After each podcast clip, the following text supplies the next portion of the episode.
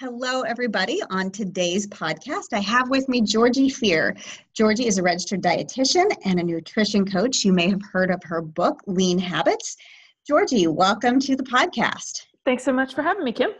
I am thrilled that you are here. I love your book if I had it in an actual physical form, it would be dog eared and well worn, but I have it on my Kindle, so it's okay. not. but I read it and refer to it a lot. I would love it if we could start by you just telling us a little bit about yourself. Sure. My name is Georgie Fear. Uh, as you said, I'm a registered dietitian. I'm also board certified in sports dietetics. And I do a lot of work, um, excuse me, I do a lot of work in weight management, fat loss, uh, overcoming disordered eating, as well as sports nutrition. So I do a lot of different things. I live in beautiful Canmore, Alberta, Canada, where I play outside in the mountains a lot. and uh, together with my husband, Roland Fisher, we run nutritionloft.com. So we provide a lot of online educational resources as well as coaching. So that's me. And how did you get into nutrition? Where was your start there? Yeah, my, my start was very early. Like a lot of people who became registered dietitians, I uh, started out with having nutrition problems. Um, I was okay.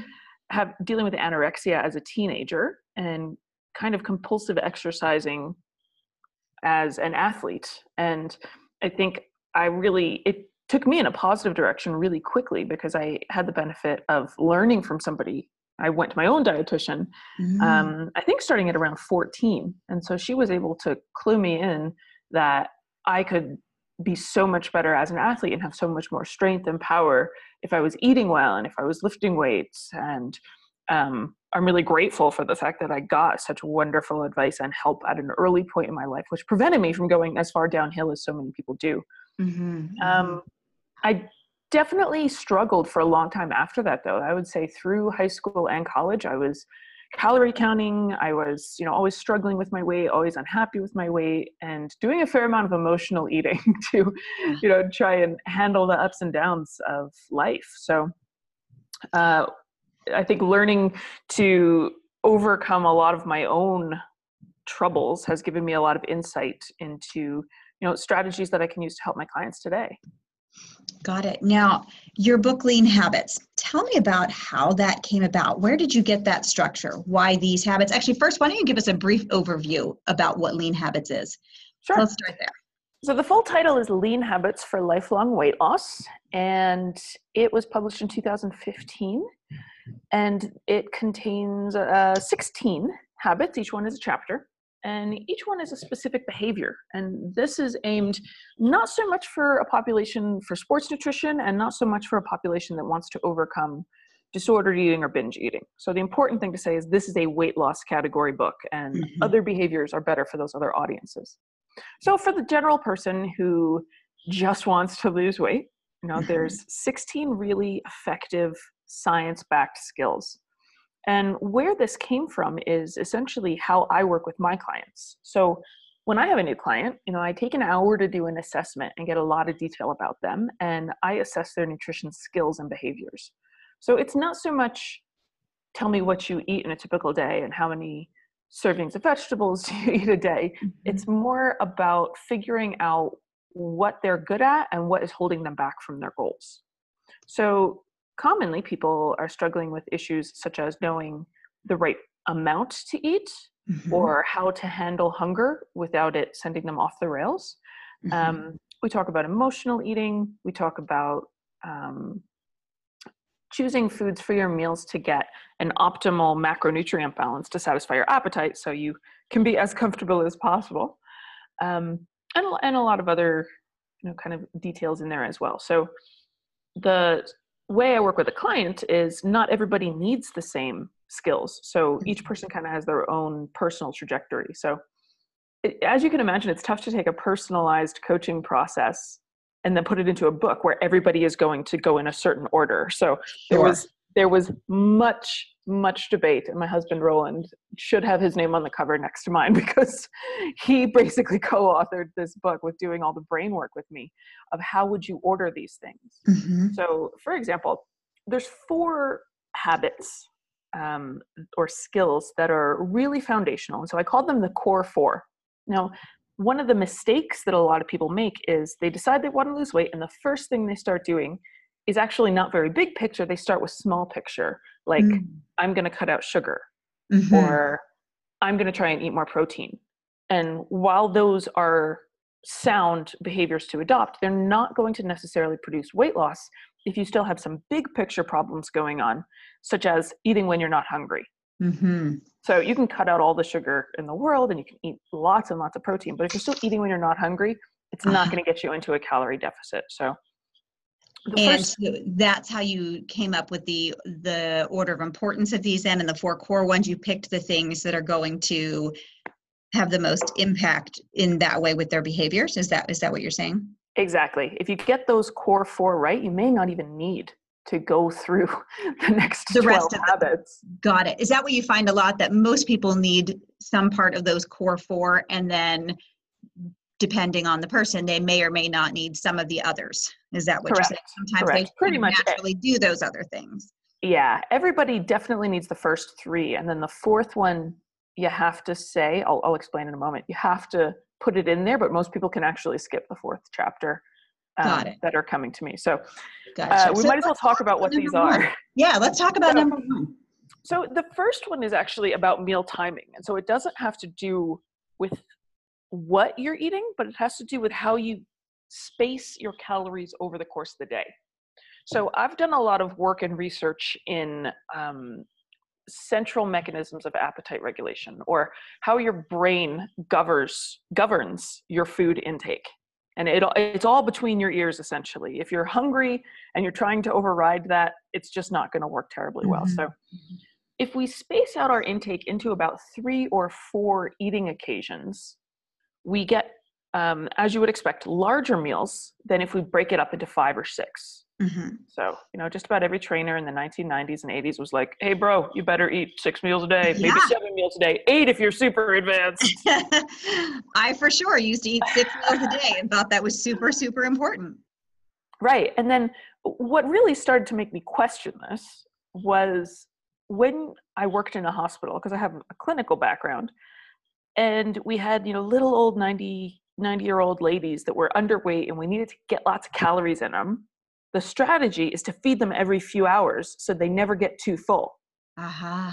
And then you can get more calories into the total person. If you mm-hmm. try and feed them big meals, then they get very full and they can't eat again for a few mm-hmm. hours. Mm-hmm. I was like, wait a second. This sounds an awful lot like what I've been doing, and I want to lose some chub. like, why would I be trying to do this to myself? What if it actually works better to get satisfied and then not be hungry for a few hours instead of this hunger purgatory of like not really hungry, not really full because I'm just nibbling yeah. on it. So uh, rather than just experiment on me being an N of one, I just dig into the research. So I did a lot of digging, and what I found in the research was quite astonishing in that it doesn't support eating six small meals a day for achieving a calorie deficit. You know, the best way in free living people to achieve the lowest level of hunger is actually to eat until you're satisfied and then go four to six hours before eating again. So that's the first chapter in the book is that we talk about, you know, getting all of your calories into three or four meals and how, it, what was that? How would you suggest for somebody who a lot of people I know, a lot of the clients I work with, just people in general, they kind of go throughout the day having kind of almost like one big eating occasion, right? It kind of one blends into the other because they're constantly snacking on a little bit of this and a little bit of that. How would you suggest somebody who's in that kind of pattern move to eating three to four meals with no snacking? Sure. So, uh, what we do with a lot of people is you know, we'll kind of get a sample day of what you eat for breakfast, what you eat during your mid-morning snacks, what you eat for lunch, and etc. through the whole day. And then what we'll do is we'll take their breakfast and all of their morning snacks, and I invite them to sit down and eat them all at the same time. So if you sit down and you have that bowl of cereal and the two eggs and the apple that you eat at 10 a.m., you know, and you just take your snacks and you eat them together with that first meal, mm-hmm. it feels a little weird because you have this suspicion like why am i overeating i feel like i'm eating this large amount of food.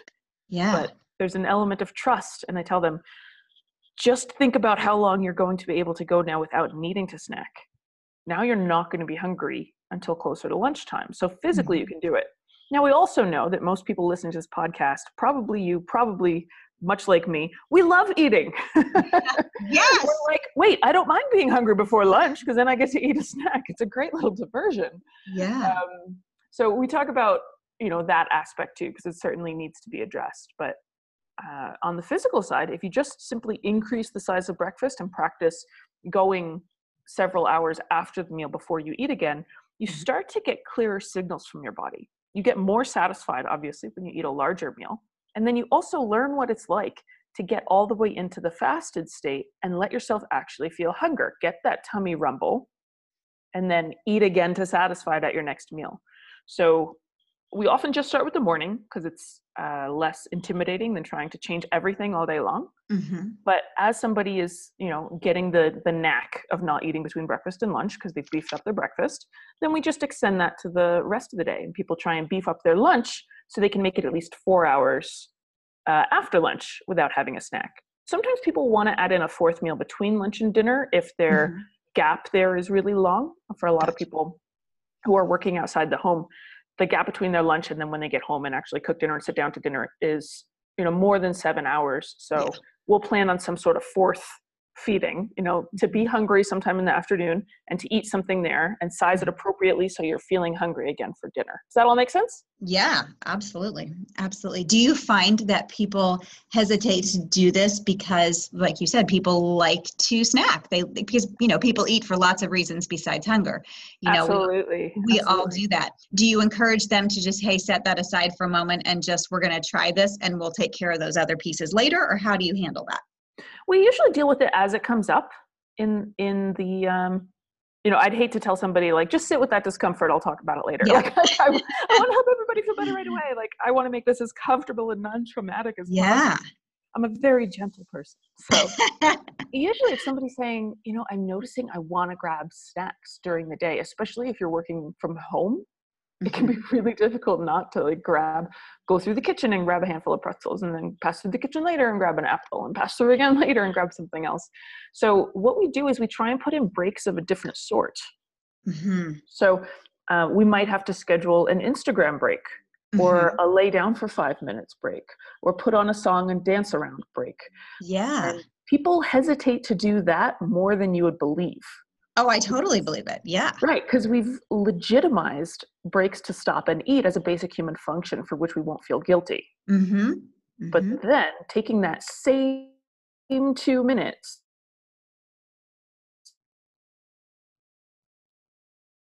to do something that's not eating just for ourselves, people resist.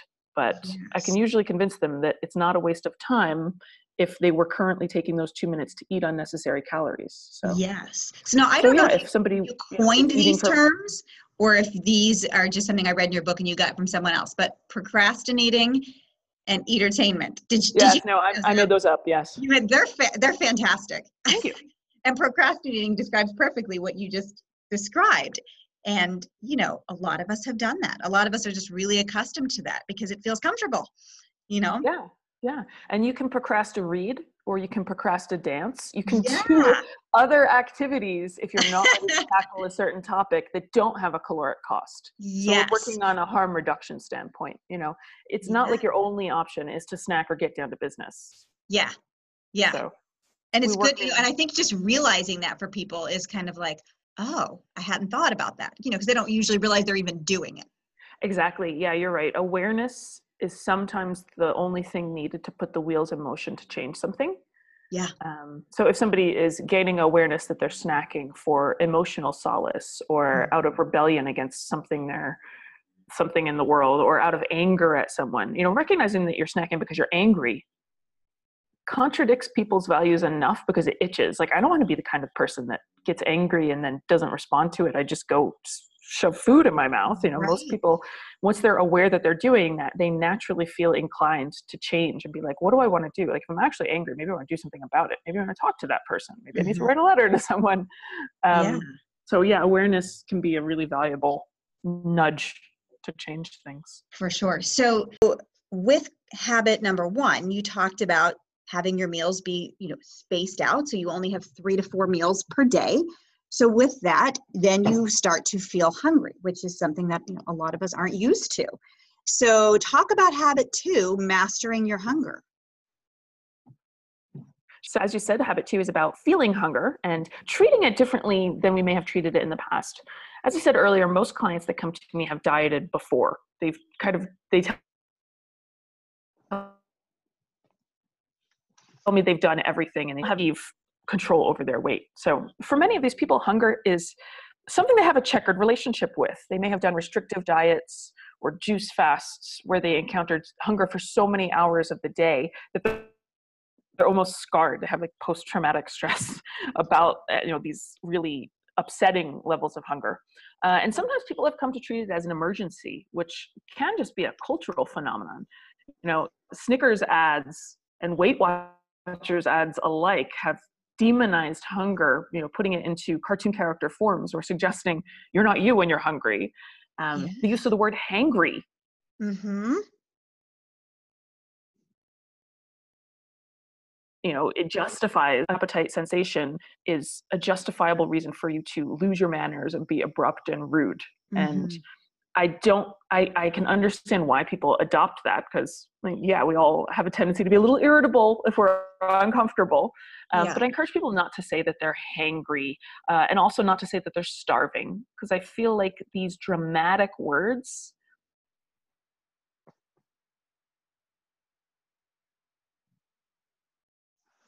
demonize hunger. No more dangerous or unbearable than feeling a full bladder and that you need to find a, a restroom.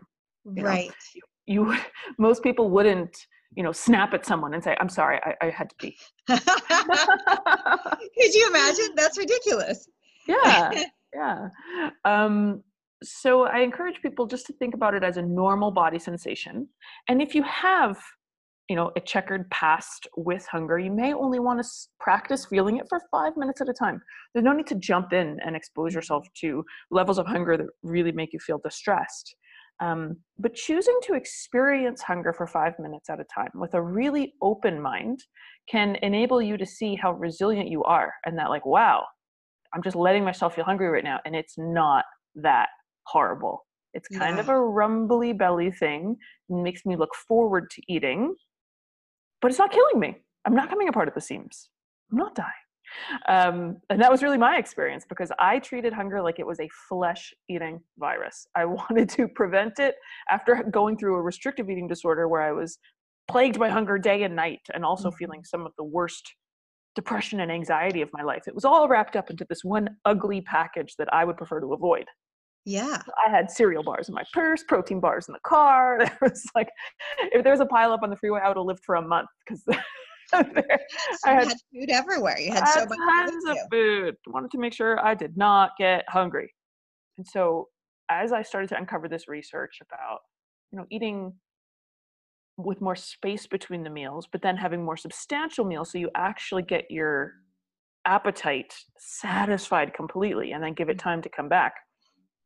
Uh, my husband encouraged me, you know, why don't you just try exploring it, try and feel hungry for a little bit. And bit by bit, I started with five minutes and I, I really felt empowered as I was able to say, yeah, I'm go- just going to feel hungry for a few minutes before my meal. This is not hours a day. This is not restrictive dieting of an unhealthy sort. This is just feeling a normal amount of hunger and appetite that makes me look forward to eating.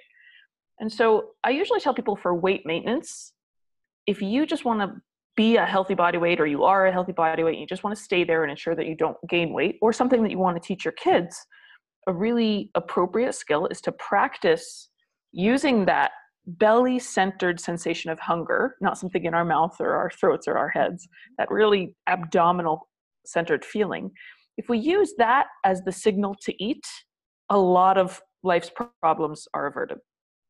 It makes us, you know, choose more productive coping mechanisms when we're actually emotional, or choose to assert ourselves if we're actually in the habit of eating to squash down a feeling that we might want to express to someone. So, um, just trying to make sure you have that belly centered hunger before eating most of the time mm-hmm. uh, mm-hmm. is a really great habit for people to practice. What's in the book, because it's, it is a weight loss context, is uh, a guideline to practice, you know, work your way up to it if you need to, but practice feeling hunger for 30 to 60 minutes before each time you eat. So you sit with it for a period of time. That might be time that you're cooking or uh, just time that you're letting your hunger be there before you go grab your lunchbox. Um, but enabling yourself to feel that 30 to 60 minutes is what helps you create a calorie deficit mm-hmm. without really uh, needing to count stuff or micromanage or tally up your calories. You can just use your body's your body's very good at the math. Put it that way. And what do you say when people because obviously people when they're starting this are going to struggle with the idea of hey i'm hungry for 30 to 60 minutes. And I, I like the the term sit with your hunger. This is this is you know a term i've heard from you that i use with clients. What should people actively be doing? Like if they're feeling like some you know mild distress about that hunger like what are some things that you would suggest like here are things you should think or things you should do as they're sitting with that hunger Sure, there's a lot of uh, a lot of things people can do. Um, so on one avenue, it's perfectly okay to distract yourself. Many people find it's easier to tolerate hunger if they are engrossed in a project or they found a really great shoe sale and they're on a retail spree. if you're if you're in a good mood and if you're engaged, it's much easier to feel hunger and be mm-hmm. like, oh, hey, there's that thing that's not distressing. Mm-hmm. On the other hand, on a day where you've had very little sleep, where you're stressed out and maybe some of your emotions are kicked up by other factors in your life, like tension or worry, you may not be up for feeling hunger for all that long. And it's okay to be gentle with yourself and say, Today, I'm just going to feel it and eat. That's okay. You know, you have to work with yourself. As I said, you can't be too gentle. You can't be too gentle. You cannot go too slow. Yeah. So, um, so that that is one option. Another thing that some people enjoy is using positive cognitions and positive sort of affirmations when they're feeling hungry. So you, if you reframe that sensation of hunger into this is the sensation that reassures me I am getting into a calorie deficit. This is the sensation that reassures me I am not overfeeding my body. This sensation that I'm having is my body clearly communicating with me instead of me telling it what it can or mm-hmm. cannot do. This is us working as a team. Thinking about all of those positive aspects can be like, hey, this is a really good thing. And many of my clients who initially were kind of uh, not not thrilled at the idea of feeling hunger for a little while each day started mm-hmm. to really like it they start to get excited they're like yeah there's the rumble lunch isn't far away so it can be really, i like really that nice. i like that reframing of, of it as a positive as a positive thing and as a you know a cue to remember like I'm supposed to feel this way, especially if I'm mm-hmm. trying to lose weight. Like I should feel this way. Yeah. You know, because, you know, you were talking earlier about it not being an emergency. It really does feel like one. It I guess it's just a conditioning thing. Like hunger is an emergency. You know, as a mom, I remember even with like my children when they were really little thinking like I should pack snacks. What if they get hungry? You know, and it never occurred to me to question like why is that necessary that they constantly have food all the time? Yeah. You know, but it feels like just culturally that's what we do. Like we need to make sure we're not hungry. Mm-hmm. yeah and it's it's interesting because it's not that way in all cultures around the world. It tends to be a more consolidated in north america. Interesting. Where we have yeah. where we have an obesity epidemic. Yes. You know no coincidence that it's you know related to a snacking culture or a mm-hmm. hunger prevention culture. Hunger prevention. Yeah. Yeah. So, talk to us about habit number three. Sure. So, habit number three is the other side of the coin when it comes to communicating with your body and listening to its signals. So, uh, the feeling of satiety is the topic of chapter three, and I call it eating just enough. That's the behavior that we're going for. So the idea is to eat enough that you feel comfortable, that you feel satisfied, that you don't feel you know deprived or still hungry when you finish eating, uh, but not to continue eating past that because you don't need to get a margin of safety or security against hunger, as we discussed. Mm-hmm. Um, mm-hmm. it's really just about getting satisfied um, without feeling stuffed or excess. So now, how does a person learn to do that? Much like much like hunger, we first have to talk about what exactly these feelings feel like, and it's always an adventure in linguistics to try and describe mm-hmm. physical sensations when all you have are words. Yeah. So, I have a graph in the book, um, as as well as you can see it at nutritionloft.com and eating just enough lessons, if, which are free if you want to head over there and see some more stuff. Nice. You'll get really tired of hearing my voice. There's like 70 or more lessons that I've recorded on there. Nice. Um, so in the eating just enough lesson, we described three phases, and the first one is is colored yellow, and that is when you're not yet satisfied. So when you begin your meal, you have that belly rumbling hunger, the food is really tasty, really awesome, you have a really high motivation to continue eating. That gradually fades away into the feeling of satisfied. Now, satisfied is coded green on my graph, and it kind of looks like uh, there's a line on it. And the, the line is the shape of a bell curve. Mm. And the vertical axis, or how, how high the line goes, is the level of well-being that you feel. Mm-hmm. So as you can imagine, you move from the yellow into the green zone. Your well-being is going up, up, up, up, up. You're feeling better and better and better. That hunger is fading away. You're feeling more relaxed, content, complete, whole, all good things. Mm-hmm. At some point, if you continue eating, that happy, content, comfortable feeling becomes what we call the red zone. And you start to feel a little bit worse you start to feel mm-hmm. a little too full. Maybe you feel a pressure or a discomfort. You may feel like your pants are uncomfortably tight or that your energy level is decreasing with each bite that you take. It's not mm-hmm. really uh, improving or making you feel more satisfied or relaxed. So, some of the initial practices that people engage in are just trying to tune in and feel those transitions feel yourself getting more calm and relaxed and satisfied and happy and then start to feel when it starts to feel icky and mm-hmm. you start to mm-hmm. feel worse and try not to go into that zone if you can avoid it so one of the cue phrases i use there is stop when you feel awesome i like that when you feel awesome stop there it's hard it's, because you're feeling awesome and what if the food's super tasty right This is so true this is so true so um, think about feeling physically awesome. Mm-hmm. Now, if the food is really, really tasty and there's a lot of pleasure, enjoyment going on, that's one of the factors that leads people to be like, you know, I will handle the overfull feeling. I'm just going to mm-hmm. keep going. Yeah. So, if you want to stop when you feel physically awesome, but the food is super tasty and enjoyable, there's a few tactics that can help. So, one of them is when you first take the bite of a meal and it's super delicious, mm-hmm. you're gut instinct is going to say, get it in, this is so good. Yeah. and especially because you've waited until you're hungry, you may have a mm-hmm. tendency to eat like a starved wolf, going very, very rapidly. And so I encourage people, especially when you notice that this is a tastier than your average meal, think of it like you're driving on a road and you see this gorgeous sunset off to the side. Mm-hmm. You don't slam on the gas pedal so you can get through it as fast as possible. You might pull over mm-hmm. slow down. You're gonna like take it in.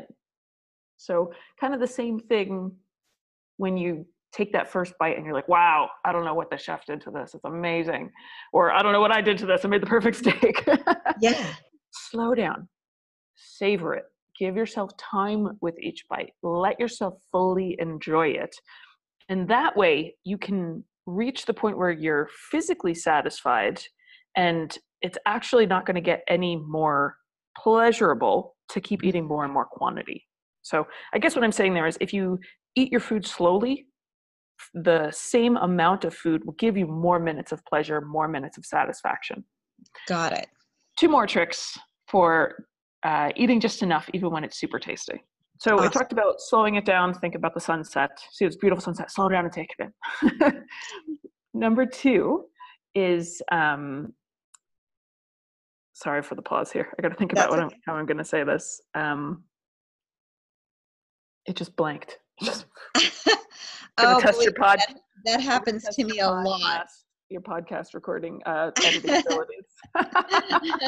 Hey, you know, I'm going to leave it in there because uh, I do that all the time. I'm having oh, okay. uh, menopause uh, brain fog these days, and it happens to me regularly. I just lose all words I was going to say. yeah. it totally happens. Um, okay, so second thing that we can do is to think about diminishing returns. So that's a term from economics where you know you basically can't double the throughput of any system and get double the output. So mm-hmm. uh, when it comes to food, eating double the quantity of something doesn't give you double the taste enjoyment mm-hmm. because um, our enjoyment of each bite actually decreases as we go through a meal. And I have some interesting graphs that I've posted on Facebook before. I can share them with you if you want any uh, addendums to the podcast. But if you take people that are self-proclaimed chocoholics mm-hmm. give them chocolate and you ask them from one to ten how pleasurable is this they'll give it like a nine or a nine and a half they're like we love chocolate if you keep giving them chocolate and asking them how good is it now how good is it now how good is it now the line comes down the line goes to seven goes to six goes to five and as you can imagine if you've ever really overdone it on something it almost becomes repellent at a mm-hmm. certain point. So mm-hmm. the line crosses zero and it actually becomes unpleasant. Mm-hmm. Most people won't continue eating past the zero. Right. What they will do, they'll keep eating it even when it's not amazing anymore, even when it's just kind of okay. And so mm-hmm. that's where you're often in the red zone. Mm-hmm. You've gotten the most pleasurable bites. You're now getting very little reward for the additional calories that you're eating and you'd be better off in most cases saving that food for the next day because it's going to be a 9 out of 10 again if you save yeah. it so uh, it can be really ha- helpful to think about those diminishing returns think about the fact that your any taste declines in pleasurability over time and that that's actually something that may take some skill to tune into when people say i can't notice that um, i let them know that research indicates that it's tougher for people who are overweight and obese to notice mm-hmm. but that you can mm-hmm. absolutely train yourself to tune in more to that um, decline in taste pleasure and that can help you with you know putting the brakes on when you've had enough does that, that make sense?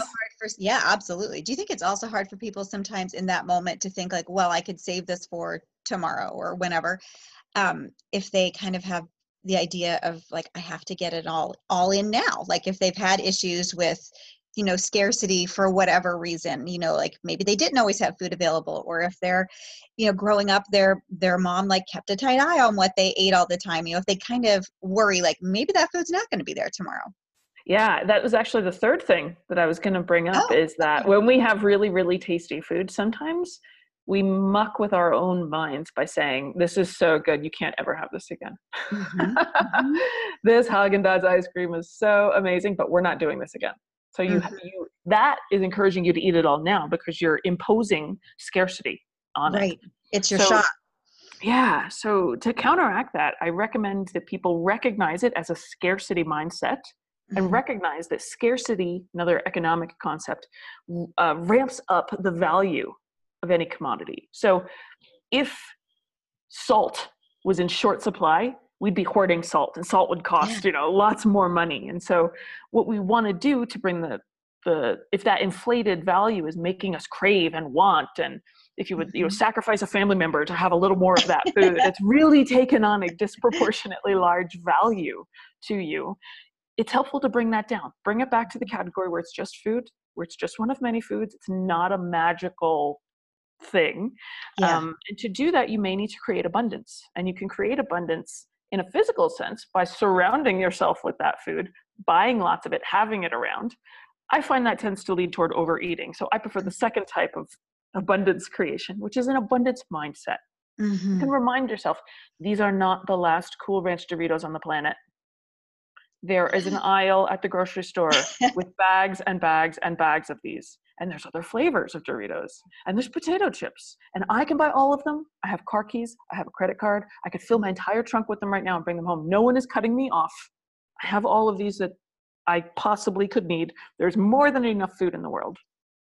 Yeah, and I can have them anytime I want. I could literally go and yeah. get them anytime. And do you think that's one of the reasons why people struggle when they do things like say, I'm going to cut out sugar or I'm going to not eat sweets, you know, because then it's immediately it's scarce like i can't have that anymore and yeah. so then they they struggle thinking like i can't have cake i can't have cake right and so then if cake appears yeah. like i better eat all the cake because i'm i'm not allowed really i shouldn't be even having it yeah and it's even weirder when people get the idea that i don't really want cake right now but i might want it in the future so i can inoculate myself against that future craving by eating it now when i don't want yeah. it doesn't yeah. work that way.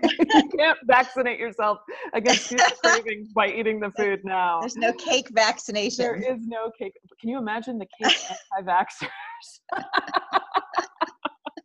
There's an epidemic of cupcakes going on at the local middle school.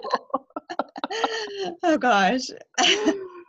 So, so much of this is in our mind. That's what I'm hearing from you. Like so yeah. much of this is in our mind. It absolutely is. You know, I'm I have a really strong biology background, but I take a a lot of psychological approach. I consider myself in many ways to be a food and eating therapist mm-hmm. to help people reform that healthy relationship with food and feel positive about all aspects of feeling hunger, feeling satisfied, feeling good about eating vegetables, and also feeling absolutely guilt free when they want to have a treat. To sit down and eat the piece of cake mindfully rather than like sliver little pieces off when nobody's looking to try and sneak it by their own conscience. Right. That's a very different feeling. Having yeah. done both of those, that's a yeah, very different feeling. like, hey, I'm going to have a slice of cake, cutting off a slice of cake and eating it versus spending the day cutting off those slivers you know, yeah. and hope like, did anybody notice I just ate a third of a cake eating slivers? I hope not. you know? I have had that same realization. Like, yeah. I'm the only person that's been home. exactly. Noticeably less of that cake here. I should have just had a piece of cake. yeah. Now, how about this? What to do when you overeat? Say you're, you're really working on this habit, eating just enough. You're working and on all that. All of a sudden, you're like, oh, Dookie, I'm in the red zone. Yes, like yeah. I way over it. What to do? Sure, uh, that's a great question. It's uh, it's I think it's actually one of the headings in the book. It's like, oh no, I overate. I think it's crap. I overate. Now what is the heading? so yeah, it is totally a reasonable thing. It's going to happen to everybody. And one of the things that you'll see throughout my book, and that you can't escape from me in in conversation, is that mistakes happen and sometimes we need to let go of perfectionism to succeed with our weight as well as happiness and all sorts of other you know mm-hmm. relationships in our lives. And so recognizing that you have not done the worst thing you have not committed genocide you simply ate a bit too much helps keep it in perspective. It's normal it's not going to hurt you it's not an ethical shortfall you're probably distracted and paying a lot of attention to the taste of the food or your company or something else so i say it starts with kindness gentleness and understanding Second, you can try and figure out where your attention was if it wasn't on your fullness level, because sometimes it just sneaks past us and we don't even think, how full am I getting? We just notice when we're over full, like kind of yeah. noticing after the fact. So if that's the case, then you can learn from that and use it going forward to try and stop and check in with yourself midway through your meal or three quarters through your meal, taking what we call a halftime break. Mm-hmm. So, uh, what I often suggest to people, because eating out is particularly easy to do that um, kind of eat into the red zone before you've noticed it yeah. is when your food arrives physically or just visually divide it somewhere. Maybe you have three tacos in front of you and you decide okay after the second taco halftime break. Yeah. Or after the first slice of pizza halftime break. And you pre-plan when you are going to press pause when you get to that point, you press pause, and that break in eating is reserved for you to check in with your stomach.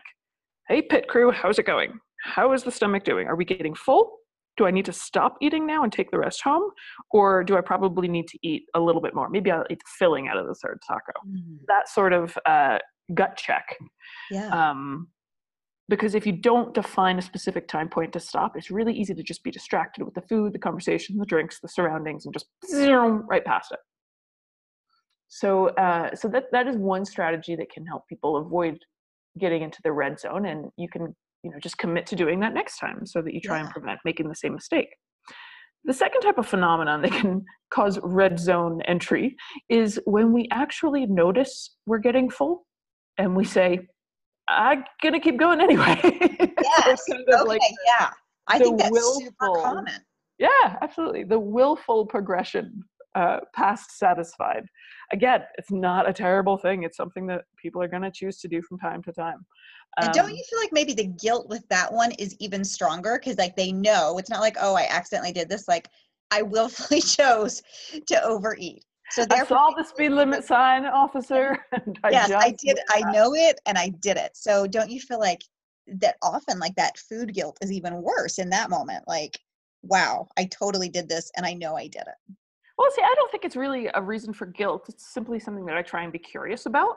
Like, okay, so yeah. there was a reason that I felt it was worthwhile. Maybe the food was that enjoyable that I just still wanted to have more of it. And it's really, you know, not the end of the world if you choose that on occasion. It's not even going to impact your weight if you do it on an infrequent basis.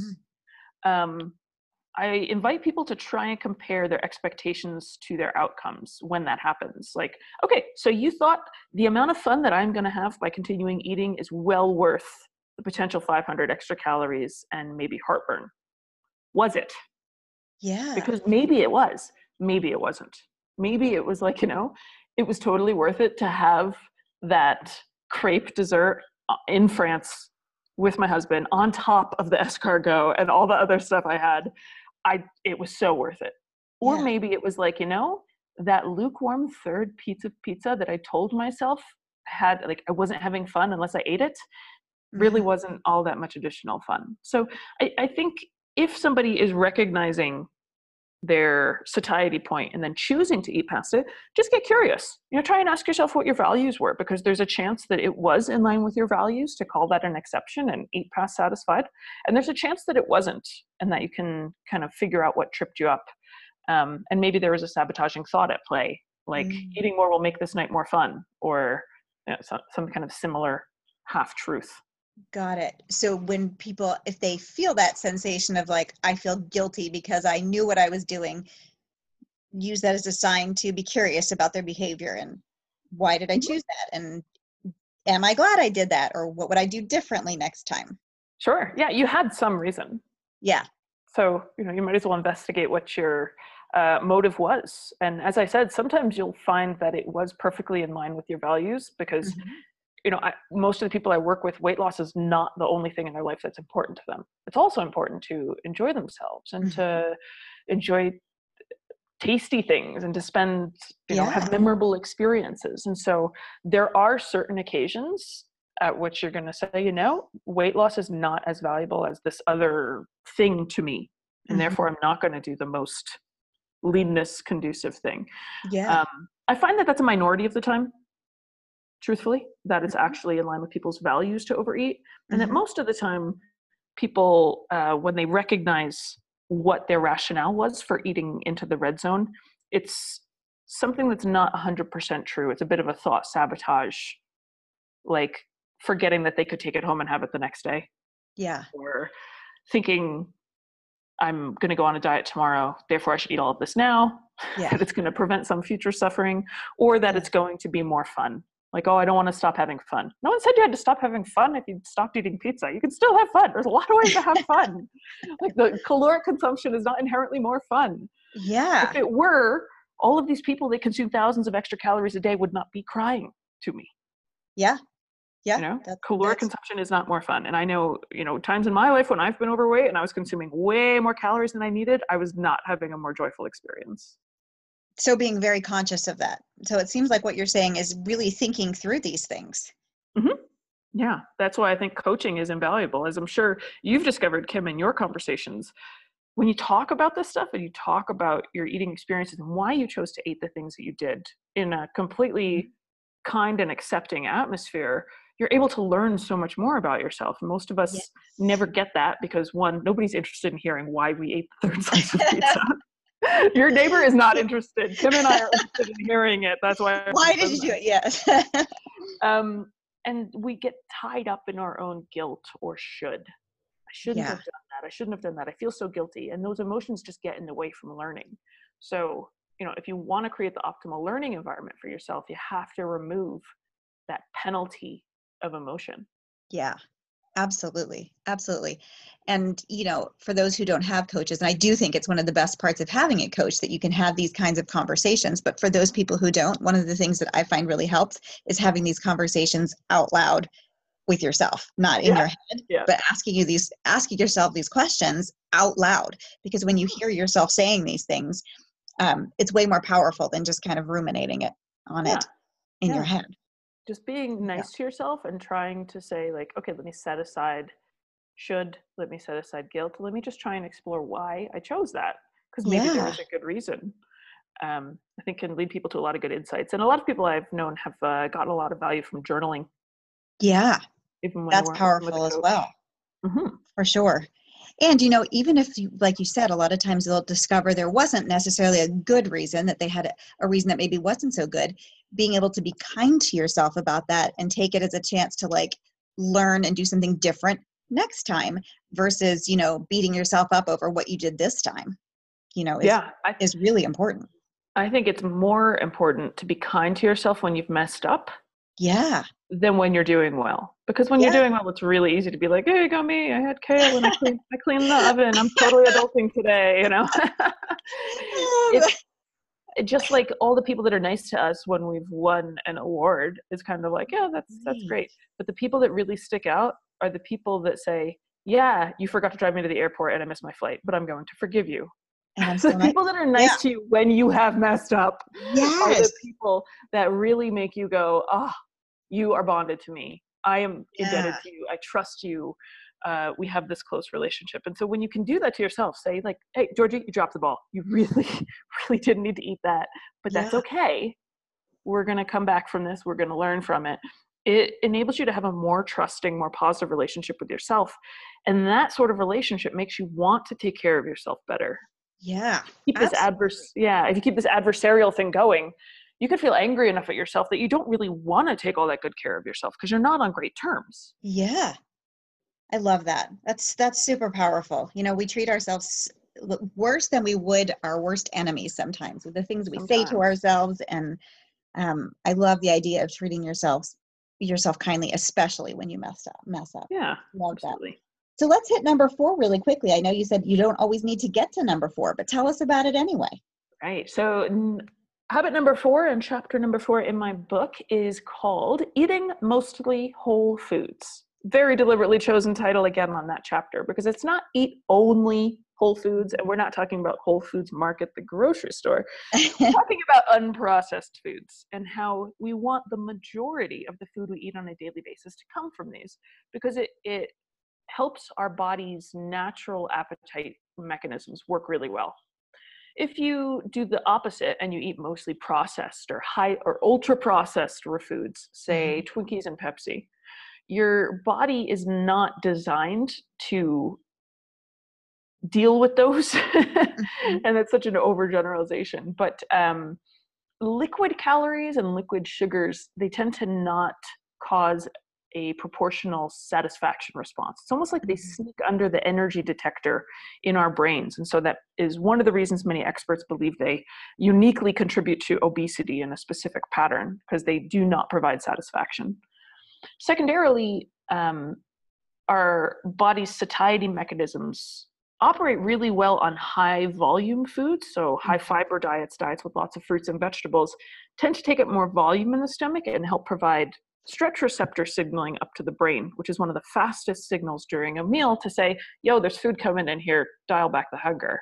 Yeah. So, before the carbohydrates, fats, and proteins start reaching our bloodstream, that volume uh, response is really helpful. So to take the maximal advantage of your body's um, inbuilt mechanisms to control your weight, whole foods really, really operate the best.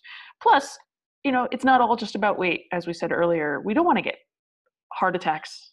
Mm-hmm. We don't want to get cancer. You know, we don't want to have all these chronic diseases happen. And so, eating unprocessed foods, as much as it's not directly about weight loss, it it's kind of the thing you have to say to eat mostly whole foods. So, as I mentioned, a lot of people that have been working on nutrition, you know, working on their own nutrition or taking an interest in it for a period of time are already eating lots of vegetables and chicken, and they've, you know, they've long ago stopped visiting fast food drive-throughs, and mm-hmm. you know, they eat some candy, but they're not eating it as lunch. So, yeah, for many people, this is not something that where they have to make a lot of changes. Um, and I actually have to tell people don't take it so seriously when they're saying things like, but I wanted to put mustard on my sandwich. Isn't that processed? And I'm like, too much detail. That's not what we're talking. Mostly whole foods. The fact that you have whole wheat bread and lettuce and turkey and cheese, you're doing great. Yeah. That's mostly whole foods. Um, the few people that uh, do need to make some adjustments when they reach chapter four are generally people that are eating a lot of convenience foods. Mm-hmm. Um, so, for example, out of vending machines or airports or mm-hmm. that that sort of uh, truckers you know, I've worked with people that drive trucks for a living, and unfortunately, they don't have great refrigeration or reheating potential for a lot of their mm-hmm. meals. And to you know be the most efficient, I want to keep driving. So handheld things work best, and those are often wrapped in paper or foil wrappers. Right. right. Um, and then the other people that sometimes need to make a change are people that are eating. Uh, oh, they're almost too far into the diet and fitness industry, and they're having lots and lots of powders and bars. Mm-hmm. So if somebody's having, you know, a protein shake for breakfast and then a protein cookie for mm-hmm. lunch and then uh, oatmeal with protein powder for dinner and then they have a quest bar after that i'm like have an awful lot of these packaged foods. First of all i wouldn't want to be alone in a room with that person. Oh my goodness can you imagine? Yeah. so you know trying to decrease the the bars and powders to something like one a day is mm-hmm. you know a very reasonable intake i recommend because i mean they are convenient. Yeah. quest bars are darn tasty. So you know i usually tell people like if if one smoothie a day or one protein bar a day helps and just gets you a convenient protein source something you can eat on the run do it and then just see what you can do with your other meals if you can try and get some fruit and vegetable and that sort of stuff in. So, now, what would you say to people mm-hmm. who struggle to enjoy vegetables? Like I have quite a few clients, and they have not grown up. They haven't. They haven't you know set their lifestyle up in a way that they eat a lot of vegetables and some are just very resistant to adding them in do you think it's something that a person can learn to do oh absolutely yeah i didn't grow up eating the widest variety of vegetables myself um, so when people say they don't like vegetables categorically, I try and get them to open their minds mm-hmm. and acknowledge the possibility that they have discovered some vegetables they do not enjoy, but that there may be others that they do. Uh-huh. And so, if they have some short list of things that are okay, which they often do, many times people will say tomato sauce is okay. Okay. So, we'll work with that. We'll work with that. um, yeah. Um, or if salsa or pico de gallo on their Mexican food is okay, we can work with that. So we try and find little bits of vegetable that they do enjoy and then expand on that theme um, and expand the portion. So, for example, if somebody says, Oh, yeah, I like my tacos with that pico stuff on it, which is chopped tomatoes and onions and cilantro and sometimes uh, jalapeno peppers or bell peppers, mm-hmm. and I'll be like, Okay, well, let's just make a lot of that let's make a lot of pico and let's just put it on everything. Let's yeah. just start putting it on eggs. Want pico on eggs? That'd be great. Let's put pico mm-hmm. on eggs. Do you ever make a chicken and put pico on it? You know, it's awesome. Throw a mango in there in mm-hmm. the mix. So you have like this kind of mango salsa. So you use what they already like and you try and expand upon it. If somebody likes raw tomatoes and raw onions, they might like gazpacho, mm-hmm. which is mm-hmm. a, a raw tomato and vegetable based soup that's Spanish and usually served cold. And sometimes people are like, wow, I really like gazpacho. It tastes fresh and no idea what this was. And I really like it. So um, there's, a, so start with what they do like and invite them to try new stuff and seasoning their vegetables better. Many times people who think vegetables are boring just aren't seasoning them very well mm-hmm. because vegetables often don't have um, I don't want to say they don't have flavor on their own because that's not true. I feel like they do have flavor on their own, but it really pops more mm-hmm. if you get some onion and garlic. Definitely, you need salt. You need some pepper. Um, sometimes some acidity, like some lemon juice, can really bring it out more. Um, and so, being a bit more aggressive with the seasonings that you put on your vegetables can make them a lot more enjoyable. For sure. And the way you cook them too. Mm-hmm. I grew up, I did not like vegetables until I was 42. I'm wow. I'm, I am, and okay, I say that I did not like 99% of vegetables until I was 42, and somebody challenged me. I was I was quite overweight, and the person who was helping me challenged me, and I said I don't really like vegetables, and he said, well, that's ridiculous like i don't care you you need to find a way to eat some he wasn't a professional he was just a friend and kindness score was like paying his coach. and he's like that's too bad he's like he's like you need to be a grown-up and you need to find some vegetables to eat and so i started actively working to figure out how to eat vegetables and now i eat a whole bunch of them but a lot of it was finding a way to not have them you know i didn't want boiled peas you know i did you know so i started grilling most of my food with garlic on it and I really like mm-hmm. it. Yeah, and I still to this day I don't difference. love yeah, I don't love green beans and peas. I don't typically eat them, but I love, you know, I I could name like 20 uh, vegetables that I eat now, you know, probably more. But it has yeah. a lot to do with how I cook them and how I season them. and giving myself permission to not like some of them. Yeah, I think that's perfect. And there's yeah, giving yourself permission to not like certain things is really important. Like there's certain fruits I don't like, there's certain vegetables I don't like, and I don't eat them, and that's fine because there's thousands of foods in the world. Yes. Like you can build an adequate diet, you know, barring a few things that you just don't yeah. Your- like nothing's required. I love the idea that like there's nothing that's banned and there's nothing that's required. Like yeah, there's so much variety, you know, that a person can can choose from. Mm-hmm. Absolutely. Well, Georgie, this has been a fascinating conversation. I really appreciate you taking the time to come on here and talk to me. Thanks, Kim. Love your book. Um, so, a couple more things here. Why don't you tell us um, where can people find you? Where's the best place for them to go if they want more from you? Sure. Well, if you'd like some more free nutrition stuff, I have a whole smattering of lessons up at nutritionloft.com. So go swing by nutritionloft.com and you can check out our free lesson library if you're interested in coaching, um, we have coaching options available. We have group online coaching, which is based on Facebook. And then I also do one on one counseling via phone and Skype. And then I have a colleague coach, the wonderful Mary Claire, um, who also does one on one coaching and group coaching uh, together with me. We have a binge eating group called Breaking Up with Binge Eating that we run every six months. Um, so, in general, if there's somebody out there who wants some help with their food, I'd love to hear from you and help you out um, and see what we can do to get you feeling better. I also have a lot of stuff up at georgiefear.com. I, I'm terrible at updating my blog because I'm so busy interacting with actual people that the blog just kind of sits there as the neglected stepchild. Yeah. but there's articles, there's some recipes. You can hear more podcasts I've been on um, if you just swing by georgiefear.com. And then I'm a Facebook junkie. I love Facebook. I chat with people all the time on Facebook. I don't post a lot publicly because I tend to post to my clients and in my groups, but you can definitely follow me on there or on Instagram. So. Got it. Fantastic. Well, that's a lot of different ways then. Wonderful. So I have one last question for you. Sure. And then um, hang on the line when we're done for a few minutes. Sure. So here's a question I ask everybody before they leave. Tell me your favorite word. Or a favorite word if your favorite is too hard to come up I with. I know, I need to think about this. Um, Gut instinct. I know. Uh, Weltschmerz. I'm sorry, what? Weltschmerz. Weltschmerz. Is that is, German? Is a you bet. is a German word that describes the pain we feel that the world is so far from the ideal. Whoa. I Isn't have never like, heard that word. I know. I tend to love words that are not English because we don't have an English word for them. No, but we don't. Yeah. It's the, the it's literally world pain.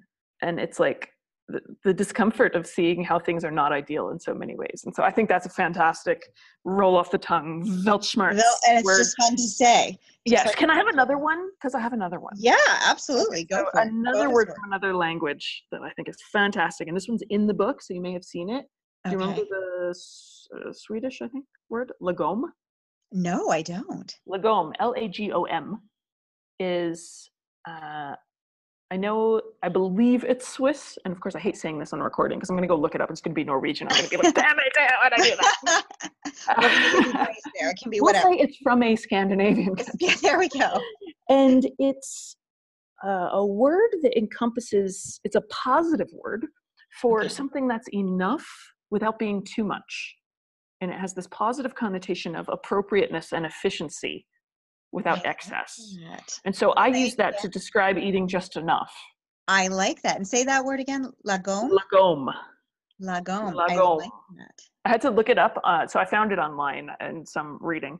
And then, of course, I had to get it pronounced by the computer. And so I kept yes. having my computer pronounce it. And there was this man's voice going, Lagom. Lagom. Lagom. As I kept saying it. well, those are two really good words for us. I like both of them. And I have never heard either of them before. Awesome. So fantastic. Well, this has been wonderful. Thank you so much for being here. Thanks, Kim. Be sure to send me a link and I will share it with my followers. Absolutely, will do.